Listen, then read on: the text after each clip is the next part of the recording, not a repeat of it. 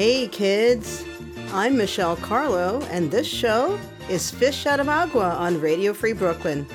Today is Tuesday, August 29, 2017.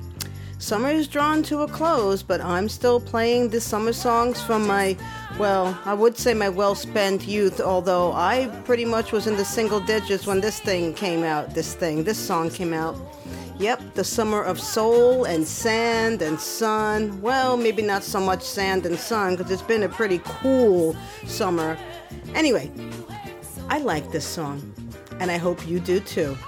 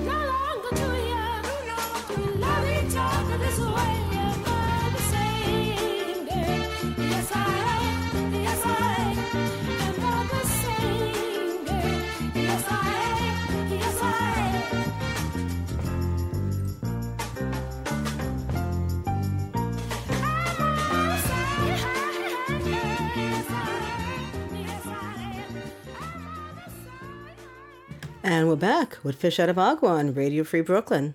That was Am I the Same Girl from the late Barbara Acklin's Seven Days of Night album back in 1968. Oh my god, that was a summer of soul. Whoo!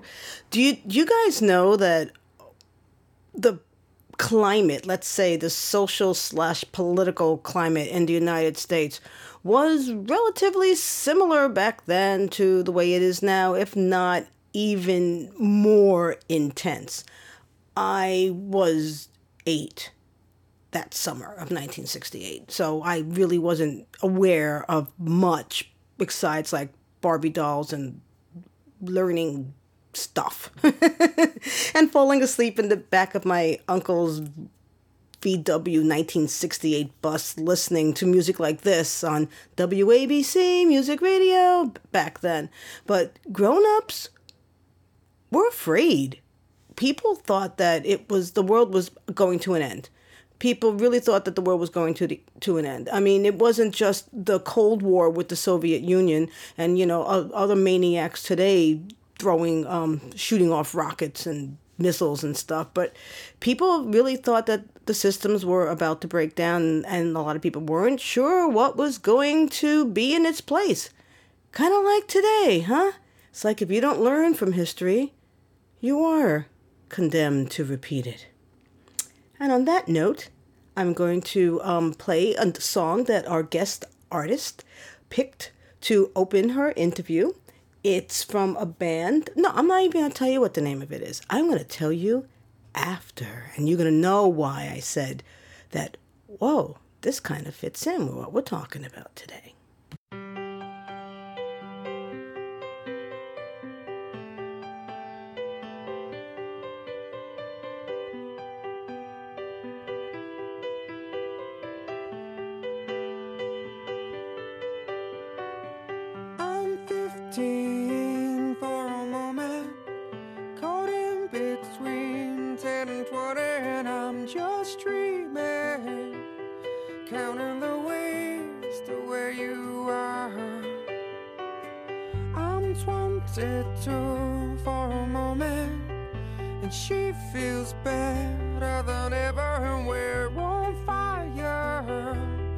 Making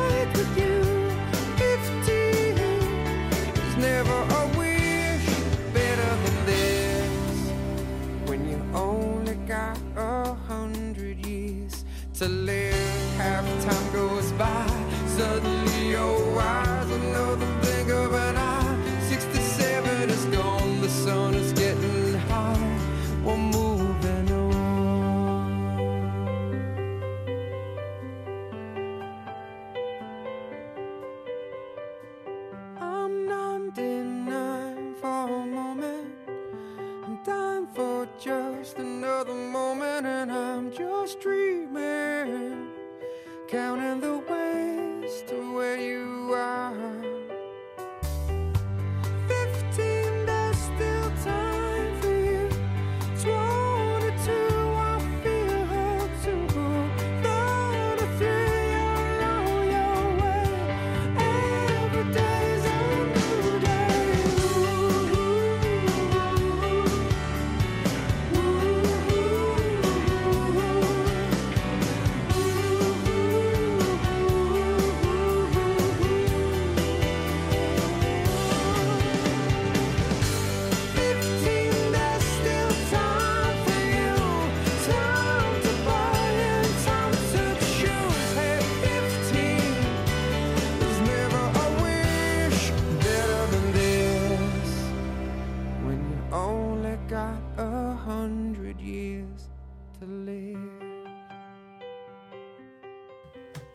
That was Five for Fighting and 100 Years from their 2003 album, The Battle for Everything.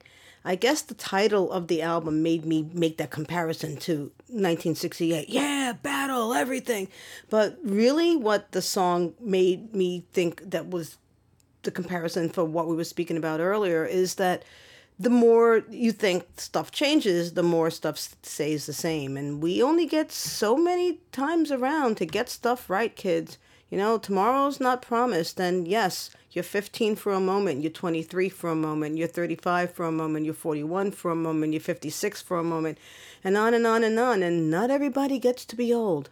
Think about that. Think about that. Use uh, youngins out there. Use youngs. I don't even want to use the word millennial because I hate those friggin' labels. But you who like look at older people or elders or whatever you want to call us with disdain or whatever, it's like, oh, they're not walking fast. Blah blah blah blah blah. Yeah, you don't even know like what is in somebody, and if you live, if you have the privilege to get older, then you will know. A man named Oscar Wilde, who was a really good writer, and yeah, and other things, said youth is wasted on the young. Think about that. You might want to take notes, kids, because right now it's time for my favorite part of the show Fish Out of Agua's Guest Artist of the Week. And this poet, performance artist, community arts activist, and educator is definitely going to teach you something. Teach you and learn yous too.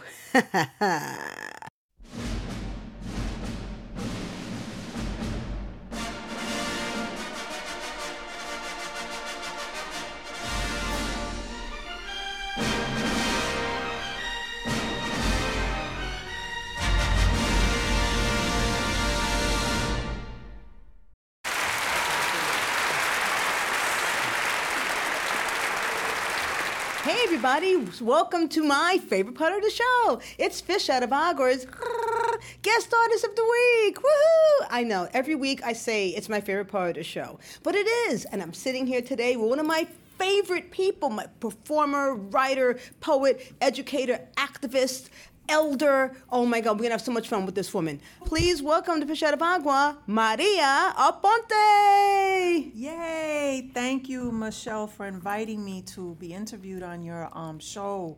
This is really amazing, all the good stuff that you're doing and branching out and interviewing artists. Uh, I had the pleasure of li- listening to a couple of your um, iPods. Oh, you did? Um, I did, and I really liked the format. Oh, I cool. it to be very intimate and very. Who did you listen to? Um, I listened to Angela Yao Yao. Oh, Angel Yao. Angel Yao. Yes, Yeah. I listened to her, and I thought it was. I just said, "Wow, this is cool." Oh, thanks. Yeah, Yeah, yeah, you just congratulations. thank you. Yeah, just two friends sitting down and having a conversation. Um, so here's the big question that I ask everybody up front, Maria. How the hell did we meet, or where? Wow. Yes, We met. I know. Doing a Doing a reading. reading. Doing a reading. We were doing a read. We've known each other for a long time. All right, We met. How long? reading. I would say more than ten. 10 years, right? So Mm-hmm. was I doing a reading with the, the fish with my fish out of agua book? You were doing it with the book, but it was also that we were invited to read together. Oh, okay. My memory is. All right.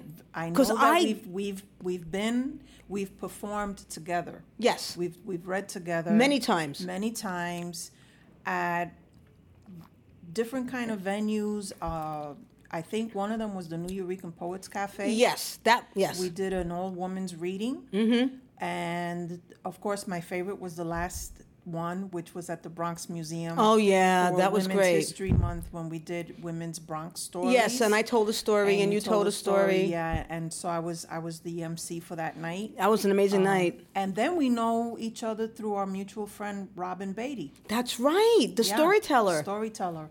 So we've been in out of in and out of each other's lives periodically, performing. Um, one of the things that always attracted me to you was not only your bubbly, energetic, loving spirit, but the fact that you are also very heavily invested in theater. Um, you understand the one-person shows. You, you, you. Um, we so we have that in common because we we both have one-woman shows um, and it just continues. So we've kind of known each other before a lot of this technology I know. That we're fussing about Yeah. with lately. Well, tw- I think Twitter's only like nine years old or something. Yeah, so I mean, like, you, if you think about ten years ago, uh, two thousand seven. Yeah. Right. So. Wait, my book came out in 2010. Excuse me, 2007 be longer than that. My book came out in 2010, so that's uh, seven years ago. So that must be but you when? were you were performing pieces of it before yes, you put it yes, into the book. yes. I've been performing pieces of it for uh, forever, and I also remember us doing something together at La Casa Azul. Oh my God! Yes. Yes, I think more did- than once. More than once, we did a couple of things. Hi, there. Aurora. Aurora, we love you and we still miss you. I know you're tired of hearing that, Yeah, but we still miss you and we love you. And we're gonna tag you when this episode comes out, so you're gonna have to see your naming print with That's it. Casa Azul. There you nanny, nanny, nanny. All right, so um, let's talk about your trajectory to becoming the wonder that you are today. We're going to get to the denouement soon enough. But when you grew up in, in the Bronx, right? No, I You- was born and raised in a barrio. You were born and raised in a body. Yeah, For some reason, yeah. I thought you were born in the Boogie uh, Down. Because I've been living in the Boogie Down for the last several decades. Oh, but okay, okay. I was born and raised in El Barrio. I grew up on 117 and Second Avenue. I Oh, was wow. A, I was a little kid in the 60s during the during the uh, civil rights movement. Did they and, have the um, houses yet by by 117 and Second Avenue? No, it was all tenement buildings. It was all tenement buildings, Uh, I okay. grew- I grew up in uh, in an old tenement building that had the bathtub in the kitchen, and my family migrated to El Barrio from the 1930s. Wow! Oh, you're so you're Mayflower like my family. yeah, I joke yeah. about that. Yeah, it's Because I had I had a uh, a woman on that also had roots in your same neighborhood, like 118th, 119th, mm-hmm. Second Second Avenue, and her family were Marine Tigers. Well, one of her family, Yep. Mm-hmm. her mom came over in the Marine Tiger, and the father used to used to like tease her about it. Right. And I was like, yeah, because if your family came here from, well, we're, we're Puerto Rican. Mm, Hello. Hello. but if your family is from Puerto Rico and you came here before World War II, right. you're almost that's almost like Mayflower for Puerto Ricans. My father's family came here in 1928. Wow. I have a photograph of my grandmother who she looks like a friggin' flapper. I have one of those. My great grandaunt Rosa, who's no longer with us, obviously. I have this one picture of her as a flapper. And, and it's weird because when I was a kid, she was like really into the church and doing the rosarios when people passed Mm-hmm. away. And then I'm looking at this picture, and he's like, she was like hot looking. Well, she was like 18, yeah, probably. she probably was Yeah. 18. And so my my family history goes that far back. Well, Very typical build, very typical building of the era. Um, people would uh, migrate from from the island, come in on the on the Marine Tiger. Then you had another boat that was called Guamo. Uh, some of them were named after the pueblos. I Oh, never- yeah, really? never That's figure that interesting. I didn't know Yeah. that. I only I- the Marine Tiger's the only one that I ever really knew of. yeah, Tell me more a- about there that. was one that was called Guamo. I found that out doing some research when I was writing my one woman show in the 90s, because it's an autobiography. And so I thought that was interesting. Um, but uh, my building, like my my mom and I were on the second floor. The third floor was my great grandaunt Rosa with my grandfather. And then, of course, it was so funny because, like, for the Puerto Ricans that moved to the Bronx, it was like, oh, ellos viven en el Bronx I know. you know, like en la tercera.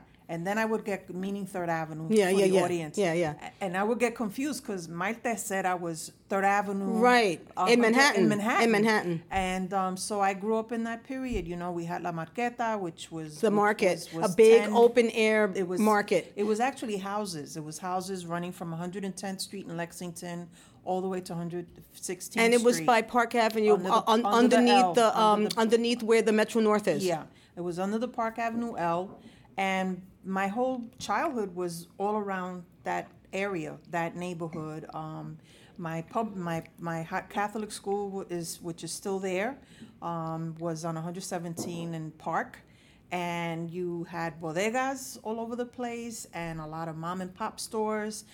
Um, very community based, even though we were extremely poor because we were. I'm not gonna, you know, try to make it sound any more Yeah, than what it no, was. it- Um, You don't have to sugarcoat had- it. was we- considered a was ghetto. It was considered a. It's considered a ghetto.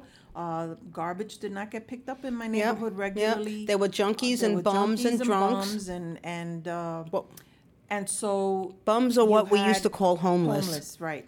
And and so we, you know, I have my bum stories, but I'm not gonna get into them. I remember when I was a kid, we had we had two bums. One was named Leroy, and the other one, her name was Geneva. And Leroy would be the the bum that never bothered anybody. All he wanted was a quarter. And so, but everybody made him earn the quarter because they would tell him in their broken Spanish, you know, we'll give you a quarter if you help me with those boxes over there. Hmm. We'll give you a sandwich from the bodega if you sweep the, the sidewalk. And so, in a sense, even though we were poor, and these were even poor businesses because they didn't make a lot of money, there was this sense of helping people.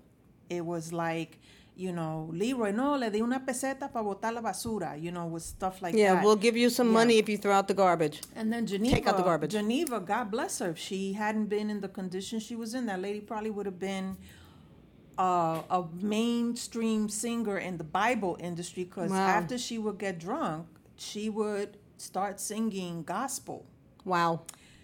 at six o'clock in the morning. Oh my God.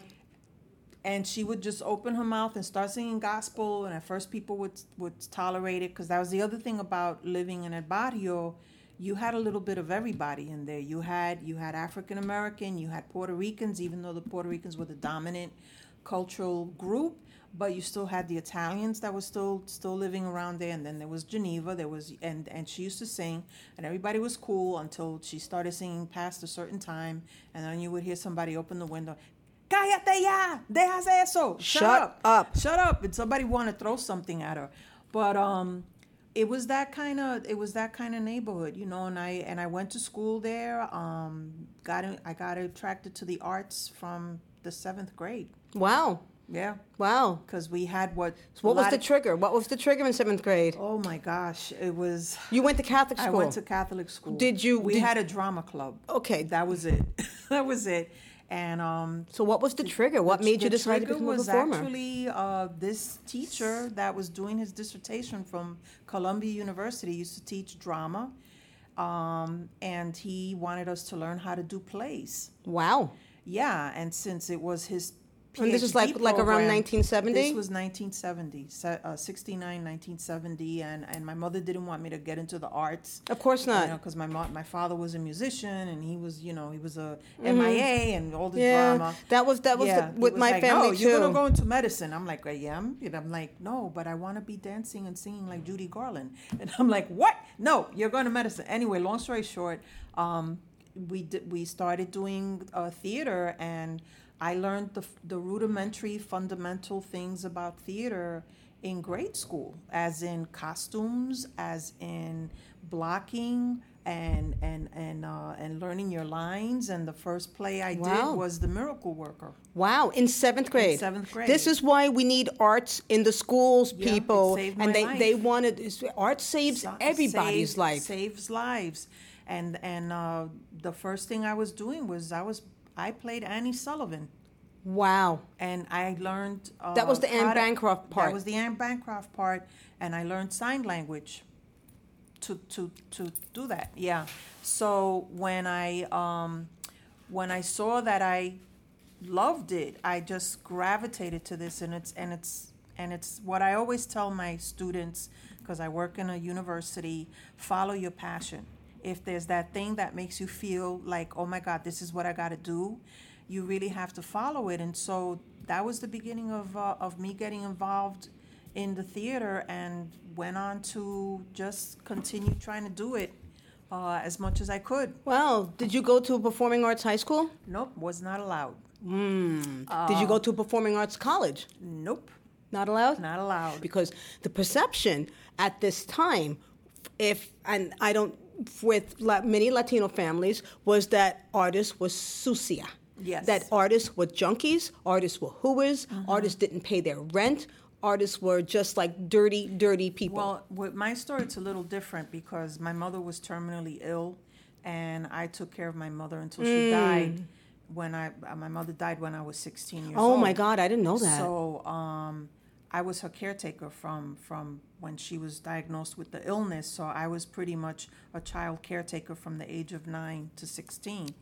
But my drama teacher, when I was finishing, because back then you went to school from the first to the eighth grade. Ninth grade was considered high school. right And he did come to my house with the papers, and he tr- tried to talk her into letting me apply to um, the High School of Art and Design. I don't know what it's called now. I think it's a different name. that's the one i wanted to go to too and i couldn't get there either Um, she just told him no, nope. She's going into medicine, and it, that's not how my life turned out. So moving forward, I never went to a professional school. Uh, what I did was because it was the '70s, and as, as I and I raised myself and I worked all the time, I knew that that was something I wanted to do. So at 21 or 19 or 20, I used to go to Henry Street Settlement and Oh, take wow. acting classes. now how did you find out about henry street settlement um, which is that still exists it's still there. I One of the few out- things that I- are still there. I don't even remember how I found. Well, you know what? It found you because you it found me, you because yeah. you were supposed to be there. That I was, was your path. supposed to be there. I believe and, that. And I started, and at that time they had what was called the Hispanic Playwrights Program, Mm. which was run by a director by the name of Carla Pinza. And so I went and I and I just started studying. I I fell in love with scene study. I fell in love with um, with monologues. uh, character preparation, voice development, and so that became my life. That was what I worked for. So therefore, I, re- I never wanted to work a full time job. I wanted only to temp because I needed to go to my dance class, my voice class, my speech class, um, and always dancing, even though I was never a professional dancer. And I had an amazing, amazing opportunity. I, I worked, believe it or not, my first time in theater was working with Latino directors. Wow. Yeah, I went into the American uh, side of it later on, but my fir- my early years, I worked with. Uh, Who were some of the people with uh, whom you worked? Elianit Cadilla was my first teacher, which she now li- lives in in Flor- in uh, Puerto Rico, and she found me on LinkedIn uh, about like four three years ago, and she's like, "Are you Maria Ponte from Henry Street Settlement?" And I said, "Yes." And and this lady was so good, and so I studied with her, and that's where I learned about ensemble acting. Wow. And that's where I made friends with the playwright Edwin Sanchez. Edwin and I have been friends for decades. Um, we had Scott, uh, Scott Elliott, who was African American. Um, our group was just made up of a little bit of everybody that represented New York. It wasn't just about, oh, it's going to be Latino theater and it's only going to be Latino. We worked with everyone. It was nice, is because people bring in their own different cultural backgrounds Yeah. and then you feel like you're learning from each other. So from Henry Street, I went on to the Puerto Rican Traveling Theater. I know them. Uh, they had they used to have a great school. And back- gracias back for Miriam Colon, man. God, yes, God Mir- bless that woman. Miriam she Colon got me opened. my first agent. Let's talk about Miriam Colon for a second Yes. because there there are people that are listening to this that are not in the United States and they might not know anything about Puerto Rican history or Mm-hmm. how important Miriam Colon is to the arts, not just for Latinos but, to the arts, to in, the arts general. Miriam Colon was a, a fabulous, fabulous Puerto Rican actress. She started out in Hollywood in the 50s. Um, she played uh, the traditional cultural roles of the, you know, the Mexican woman, the Native American, and she played, uh, you know, she worked with real big names like Marlon Brando. She worked with, um, I believe, if my memory serves me right, she might have been in a couple of movies with, um, uh, with some of the big name Western. Uh, uh, Western actors. Like John period, Wayne and like a stuff? Like a John Wayne, but I'm not But maybe sure. not Yeah, him. but I don't want to Yeah, misquote. yeah. Um, like I always say, now that we have Google, you can Google her and you can find out about Yeah. her whole history. But what's so key about Miriam that was that made her important, eh, particularly for Puerto Rican actors and actresses and artists, was that she just didn't stay an actress. She became a entrepreneur by creating the Puerto Rican Traveling Theater, which was a school From scratch from scratch. in Times Square, In Times Square, which is a place where there was junkies and Oh, bombs and drunks. Times Square is not what we what you see no, right now. it was worse than Taxi Driver. For those of you who come to New York to visit, Times Square was not Disney. No, go go It go was- go it was- Netflix a movie named Yeah. Taxi As a Driver, matter that's of what fact, it was. They just decided to make a series called The Deuce. Oh, I yeah. saw, yeah. I just saw the the promo. Right, that's what used to call I was 42, The Deuce. It was called The Yeah. Deuce, and it was it was. I would not take your children. That No. there now. Junkies, then, bums, but- drunks, and hooas, and a lot of and crime. and, and a lot of porno Yes, theaters. yes. I mean, it was just. But in that in that in that in that craziness, here was Miriam Colon creating a space for artists That building on that 44th built- Street, the which is building still on there 44th today. Street, and the school actually used to be near the old Times Square building, which used to be on 43rd Street between 7th and 8th. And you registered for classes and you studied and you had monologue, scene study, and then at the end of the year, you did a whole showcase. And she would rent out a space. And what people don't understand is that this lady really used to invite casting directors and agents because she was known. People to- knew her to- work. yeah, to see you perform. And she always stayed in the background. She never really was one of these folks that, you know, hey, here, I- here I am. And so I remember I I did my segment um, because I'm doing talking really fast here and skipping over a lot of years. But I did my segment of the showcase about two weeks later, and this is how far back I'm going, folks. There were things called answering machines. There Uh-huh. were little boxes hooked up to your house phone. So I'm talking about an era before the technology we have today. And so if you 80s. yeah. So if you like were out all day, you had no way to know who the heck was looking for you until you got home. Or you could call Or your you answer can call machine your from a answering machine payphone from a and, and- and put in your, your put in your code.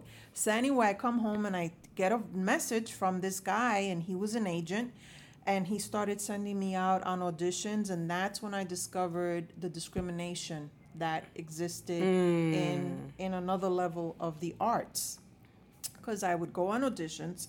I am not the traditional looking Hispanic woman with the flowing hair and the arched eyebrows. And, you know, uh, at that time, if I said my name, they would go, Oh, Maria, like West Side Story? And I'm like, No, Maria as in Maria. Oh, but they must have named you after Maria. I've left West Side Story. I'm like, no, my mother named me Maria because that happens to be the main name in my family. Because- so it was Rosa Maria, Carmen Maria, Yeah. and I was Maria. Oh no, no, no! And the way people used to just brush you off and ignore your identity was so horrible. Horrible. It was this, and if you didn't look like what they were looking for, if you didn't look the part, you wouldn't get the job. Right. And I think one of the most out, one of the, mo- the things that stick out in my head is I went on this voiceover audition for a education promo, and they wanted me to sound like a uneducated Latina with broken English. And Oh, so boy. when I read the lines, the guy tells me, I'm so sorry, we can't use you. And I said, Why? He says, um, can you dumb down your language? I said, excuse me. He goes, you, you, I'm sorry, you sound too educated. You sound too white. What? Oh my God. And and when I would go on real auditions, you had you had the three minutes to sing the song, the three minutes to do the the, the monologue, and I would walk in and they would look at me and go, you know, I'm sorry, you look African American, and we're looking for someone that looks more Hispanic. So when you're living uh, that my eyes my eyes are rolling because like i'm speechless because that's such such the truth because yeah. people don't know what we are people only see things as in white and black and they don't know about the millions of shades of brown and beige and how we're all just this beautiful blend and Yep. mixture and you can't put us in a box So just to mess everybody up, finally after about 20 years when I got it, I started writing my stories. yeah that's what we all do that's And what i started, doing telling too My stories, and I went to the most. I I went to school very late. Um, I went back to school to do my degrees in my thirties. So I I have my BA from Marymount Manhattan College up on the Upper West East Side. I went in as a theater major. I had no idea that it was a national program. I auditioned. Uh, I used Lorraine Hansberry's monologue from the Sign in Sidney Brustein's window, which has to do about going on an audition. Um, and so I did this monologue. I had no clue.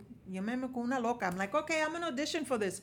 And I went in there and I auditioned. And all those years that I studied at Henry Street, uh, the Puerto Rican Traveling Theater, um, the Actors Studio, all came out in that in that monologue. so it's luck is preparation uh-huh. meets opportunity And so I got into the program.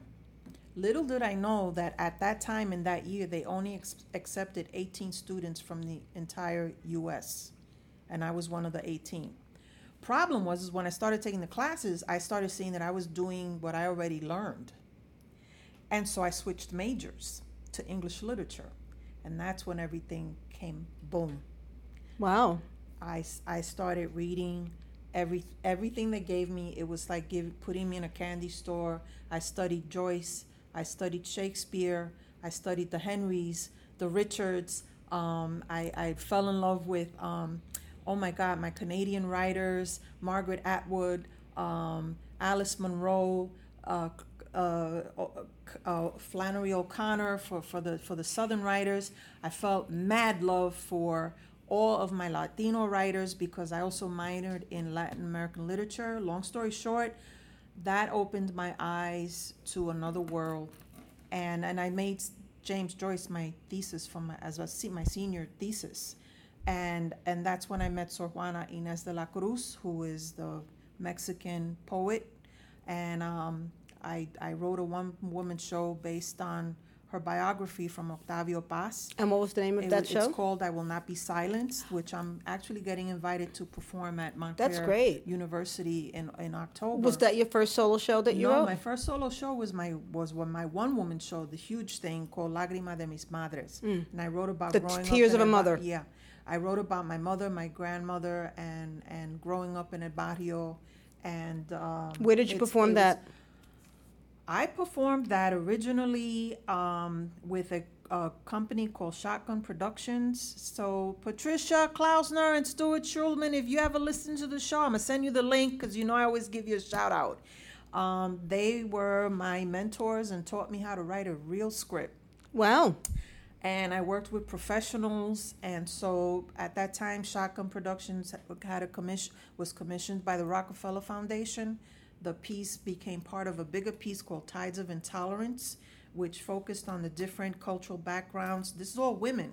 This is 1995. This is why when I see things now, I kind of chuckle because I'm like, no, we've been doing this work for a while. And it's good to kind of remind folks that there's a history behind all this stuff. It's Yes. not, you know, it, it's not just. It didn't come out of a didn't- vacuum. It and didn't- in it my didn't- time, I was being referred to the women that were already doing one woman shows at that time, which was Anne Deavere. Um, she was famous for doing a Rodney King one person Mm-hmm. I remember that. I, I remember. I remember going to see that. Yeah, I mean that was like at the and public was a- at theater. the- um, and then I've been asked recently, like I need to bring it back because when I think about it now, it is a good, it is a historical period piece because I wrote the characters in the language that they spoke in that time. So I write my mother like the way she spoke in the '60s. You know, like she would answer the phone and say "City Morgue," and if I said, "Ma, what time is it?" Half past the cloud, cow's ass according to the moon, and I would be like, "What the heck is that?" you know, and it's the Yes. way people used to talk growing up in the 30s and the 40s. Like, you come from? Toity toit and toit. Right. That's what it was. We did. I remember now. We did um the stories for Bridget ah, Yes. at Columbia. We worked the on. Five Borough Story the Project. Five Borough Story Project. That was Bridget other one. Bartolini. Bartolini. There you go. I love you. Mm-hmm. Um, we got a long history. We do. Oh my God, this is so cool. yeah. So you have a couple of books. When did so when did you start segueing from theater to uh, literature? The I I think the books really came out of me writing the the script. So you went from the stage to the to- page. to the page. That's kind of like what I did too. Yeah. Yeah. Um, I found that I had other stories I wanted to tell. And you did all of this with a day job because you're an Yeah, educator and you work for Fordham University, correct? Yes, I do. Uh, this is my 19th year at Fordham. Wow. Yeah, 19 years. Um, uh, but they know that I'm an artist and they support me. And uh, I've performed actually at the school. I've done. That's I've done, great. I've, I've not even get paid because I work there and there's Right. conflict of interest. But to just kind of show the students that there's more to us, particularly working in a very predominantly white Yes. university because I will never my my goal my initiative there is the diversity programming. And so I'm very aware of the environment I'm in but I'm never I've never been told not to do something. As a matter of fact people really admire that I still you know like people like you still do that? And I'm like I'll always do that because that's the first thing I want to do. And so it is hard because you have to juggle full-time responsibilities um, but i'm at this place in my life where i'm okay if i don't make it to every open mic anymore i try to support people when i can but i'm also at a place where i like that i can give myself choices Yes. and and not worry that I have to do this because tomorrow I have to put the Con Ed bill, you know. And I always say this to artists: you're gonna be a working artist. You've got to find that little piece of bread and butter that's gonna support you, because at the end of the day, when you go on those auditions. Girlfriend, you need to do your hair. Yep. You need your makeup. Yep, you need to have your eyebrows waxed, need gotta wax that chin, And those teeth, wax- and those teeth better be healthy. Mm-hmm. You know, I mean, so right there, if you're you're becoming your own marketing pro- project, Yeah. then not only that, jobs are like the Yeah. best place to learn about character building. Yeah. Because let me tell you, once you learn how to work with people, I in all sorts of envi- right? You're like, damn, she's crazy, but I like it. But you, and think about it, the the per, the coworker that irritates you the most Yep. is the person that you need to learn Learn a lesson from. lesson And there's some I actually just had an epiphany about a similar thing like that with with with with an, an incident that had happened and I was getting frustrated with Yeah. it and I was like no no no no no this is what you need to learn from it Right. like the thought came and it's like why didn't I think of this 15 years ago 20 years ago because I'm Uh-huh. thinking of it now And and then like that old saying, when the student is ready, yeah and this and and yeah. this is very true and i and because i do work with because yes i am an elder who loves young people But you know what? When you get old enough, like- these things happen. Yes, and, and-. And you've taken your mentorship of your students at Fordham one step further with the foundation that you started a couple of years ago. oh Let's that. talk about that because I Okay, think it's an amazing, terrific thing. So in 2014, um, I decided in my madness in finishing my master's program that I just wanted to start something. And then it occurred to me that in in our culture, Latina women after a certain age are not recognized. Correct. We're invisible. We're invisible and we fall into these self-made categories of Abuela. abuela, the titi, Curandera. curandera, Bruja. bruja, which is fine. But I wanted to start acknowledging the history and the legacy of the women that opened the doors, like our pioneers. Like who were the first educators that went to to um, the mayor's office in the 60s to fight for bilingualism. A lot of people don't know. Pantoja, I'm talking about Yolanda Sanchez. I'm talking about the educators who fought with the Lindsay administration to get bilingual programs introduced into the Board of Education here in New York. A lot of people think bilingualism, as, uh, unless they're studying education, and that's part of their 101 core stuff when they're getting their degrees. Bilingualism was born in New York and out in Chicago with the Chicanos. And so these were the fighters. Like, how are we honoring them? And so I wanted, because I do work in, a, in career services and I'm, and most of my day job is about careers and, and looking at the economy and, and businesses and working with employers. I said, well, how about if I just kind of create something where I focus on six categories um, education, law, literature, community service, the arts, and healthcare medicine, and start looking for women that have been in those fields more than 25 years who have stayed. There are people that go into fields and they stay because that is their passion and that's their calling. And and so 2014 I decided to do a lunch. It's called Latina 50 plus. Um, and it's the word spelled out, not the plus sign. And what I did was I want I gave a lunch. Uh, I used my paycheck and my income tax return to throw this luncheon. I I brainstormed with Olga Ayala, who's a fabulous artist, and she she came up. We between my ideas and her sketches, we came up with the design of the award, and I selected the first six women for that year. And when I proposed, I wrote the mission statement. I, I just said, let me see where this is going. Long story short, uh, this year was the fourth year of Latina 50 Plus, and, and we've honored, uh, because now I'm a nonprofit. I, I'm working on getting more funding, but um, I do get the support from AARP. And this year I'm focusing on funding because our monies is getting very tight and I'm still paying out of pocket. Each year when this event comes up, I'm still going in my wallet and going, okay, I got to pay this. But I do it because this is my passion and this is the legacy I want to leave behind. Ironically enough, it attracts younger women. Women in their 30s and their 40s come to my luncheons, they come to the networking events, and I'm like, why are you guys here? And they're like, because we need this. We need to know what we're going to have moving forward. And I think that that's a real breakthrough considering we live in a society and a culture where youth is supposed to be the magic bullet to life. That is correct.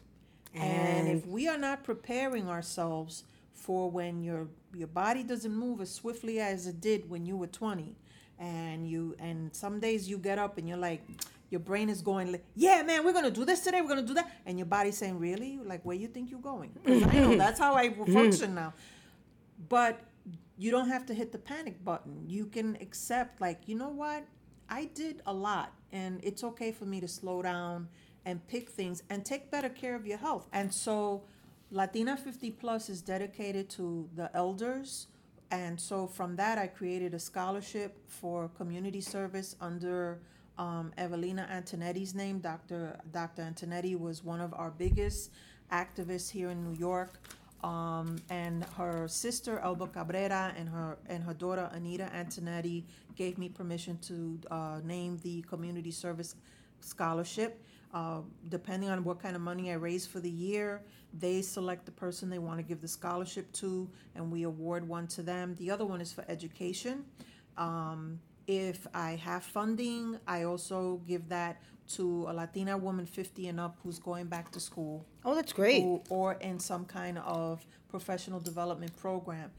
And the other reason why I started this was because I wanted to break stereotypes. I wanted to show that we are not just what people think we're supposed to be, what they see on TV or what they read on the news or what is projected in film. No, we are doctors, we're lawyers, we're educators, we are we are health professionals. We have wonderful, wonderful people working in the mental health field. We have our artisans, we have our writers. So we just so that that stigmatism, I wanted to break that, particularly coming from a place where when I was trying to break into the business, I was just as soon as I walked into the door, I was already stereotyped. And and people, you know, um, like the program. I get a lot of I get a lot of positive re- remarks this year. One of our recipients was Daisy Martinez, the chef. We gave her the award for education because she also is the admissions dean for the culinary French school. Yeah. Nicole? And yeah. And so I'm like, what like wow, like this lady wrote all these cookbooks, had a show on PBS. She's moving forward with her own website and a blog, but at the end of the day, she's also committing time to help And others. People need to know about women like this Yeah. because I'm going to say that I was the little girl sitting in a half a bedroom in my top floor tenement walk up in the Bronx Mm-hmm. wondering how the hell I was going to be an artist and there was I had to claw my Yeah. way and do it like with trial and error and lots of error and error and error. Mm-hmm. And you know for the the young girls that are out there today at least now thanks to foundations like yours and so many others, at least there's a place where young people can see that, yes, she wrote a book.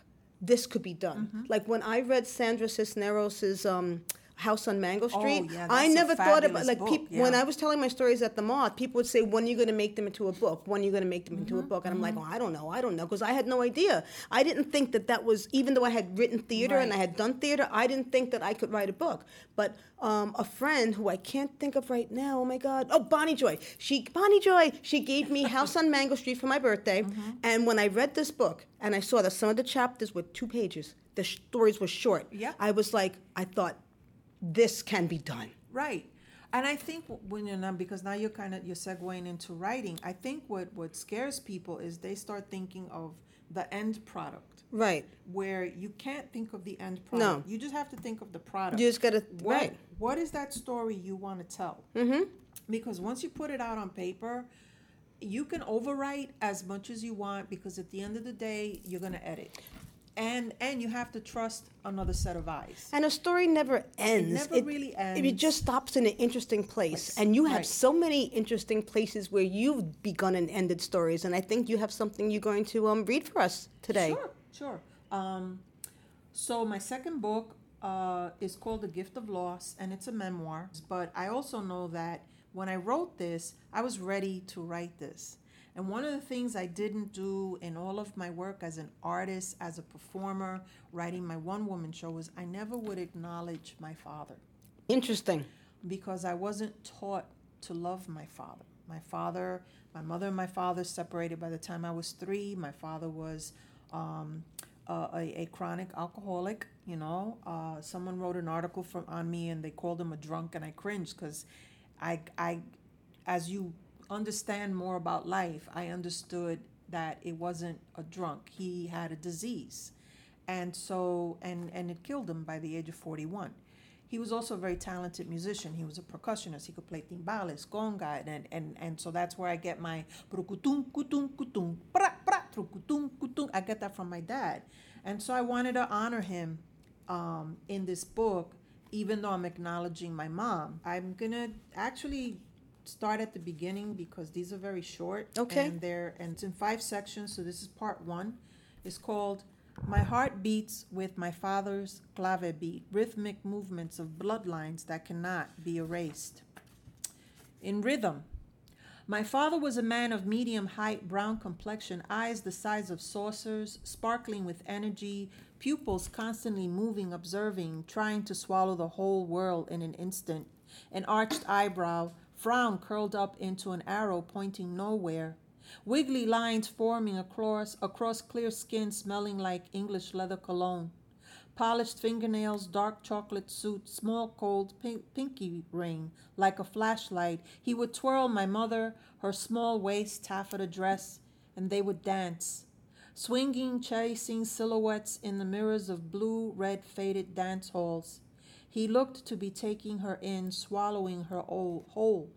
I was a little girl and wanted these moments to last forever, but they would not. Tattoo. Whenever I saw my dad, he always cried with a shaky voice that would rattle like rain hitting a window pane. I would stand apart from him as if he was contagious, remembering my instructions so when he cried, I didn't. He knew he couldn't give me anything. Whenever I saw my dad, he would shout out to anyone that would listen, Esta es mi hija. This is my daughter. Sometimes he would point to the sky and shout as if the gods could hear him. One day he showed me the, dat- the tattoo on his left arm, rolling up his sleeve and proudly pointing at the blue ink letters that said, Mi hija. The tattoo had my birth date. I had done it. I had it done the day you were born, he told me. I looked and, as instructed, didn't say anything. All I could think of was, why didn't he put my name? That is just beautiful. Thank you. Maria, thank you so much for being on Fish Out of Agua. I'm oh, Yeah. calling this the GTS, the Google That Shit episode, because you have just sprouted like a fountain. So much education. I'm hoping that people that listen to this show are going to be like on their phone saying, Who's that woman? And who's Oh, that woman? and so who's that woman? Thank and, you. and if you have one thing to say to that little girl or boy sitting in a top floor tenement walk up wanting to be an artist and not knowing how she's going to get there, what would you say to her? Don't lose your passion and find someone that will help you. Someone that will be your mentor and trust and encourage you to be more than what you because that's what happened to me. Thank you, Maria. Thank you for being on the Thank show. you. Bendiciones. Woo! And we're back with Fish Out of Agua on Radio Free Brooklyn. Let's hear another song Maria picked for this episode. And when you hear what it is, you'll know it pretty much describes this powerhouse to a T. Yep, there ain't no stopping this mujer.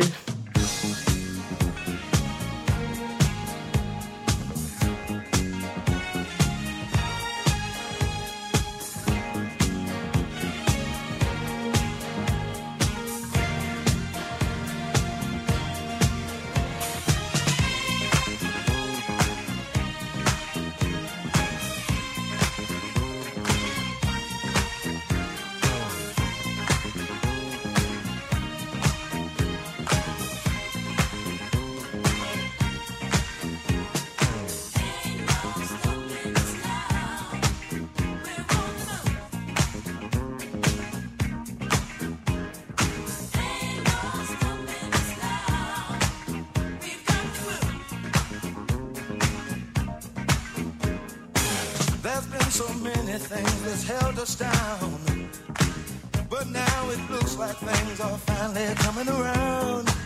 I know we've got a long, long way to go. And where we'll end up, I don't know. But we won't let nothing hold us back. We're putting our show together. We're polishing up our act. And if you've